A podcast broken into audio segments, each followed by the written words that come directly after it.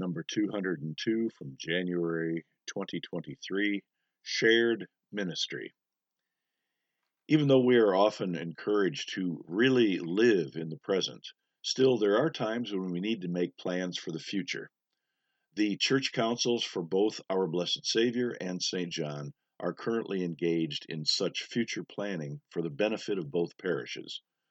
The joint church councils have been having meetings with synodical staff about the possibility of a shared ministry. This has also been called a two point parish. What this means is that two congregations would share many things in order to make both parishes stronger. In many ways, we are already functioning as a shared ministry because the two parishes share a minister.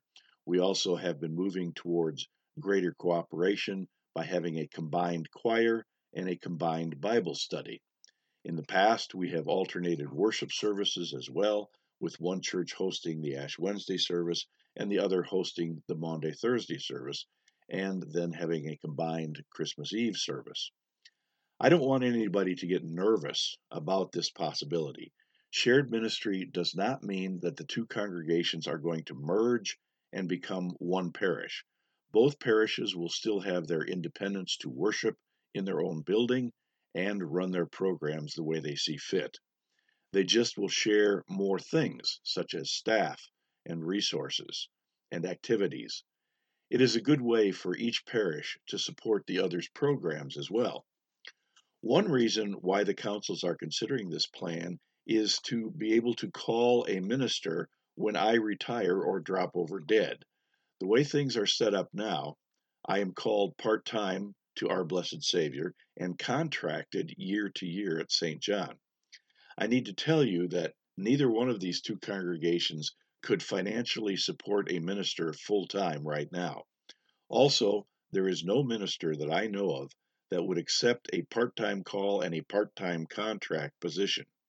If there was a call to a two point parish, that would be attractive to a minister.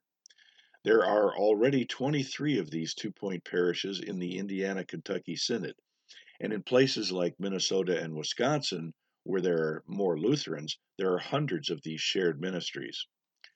We now live in the post Christian age in America, where there are more people who think it is a bad idea to be religious than who think it is a good idea. Unless Lutherans would suddenly become more invitational and evangelistic and fill up the pews, it appears that we will need to find more ways to cooperate and help one another. We probably should have been doing it all along anyway.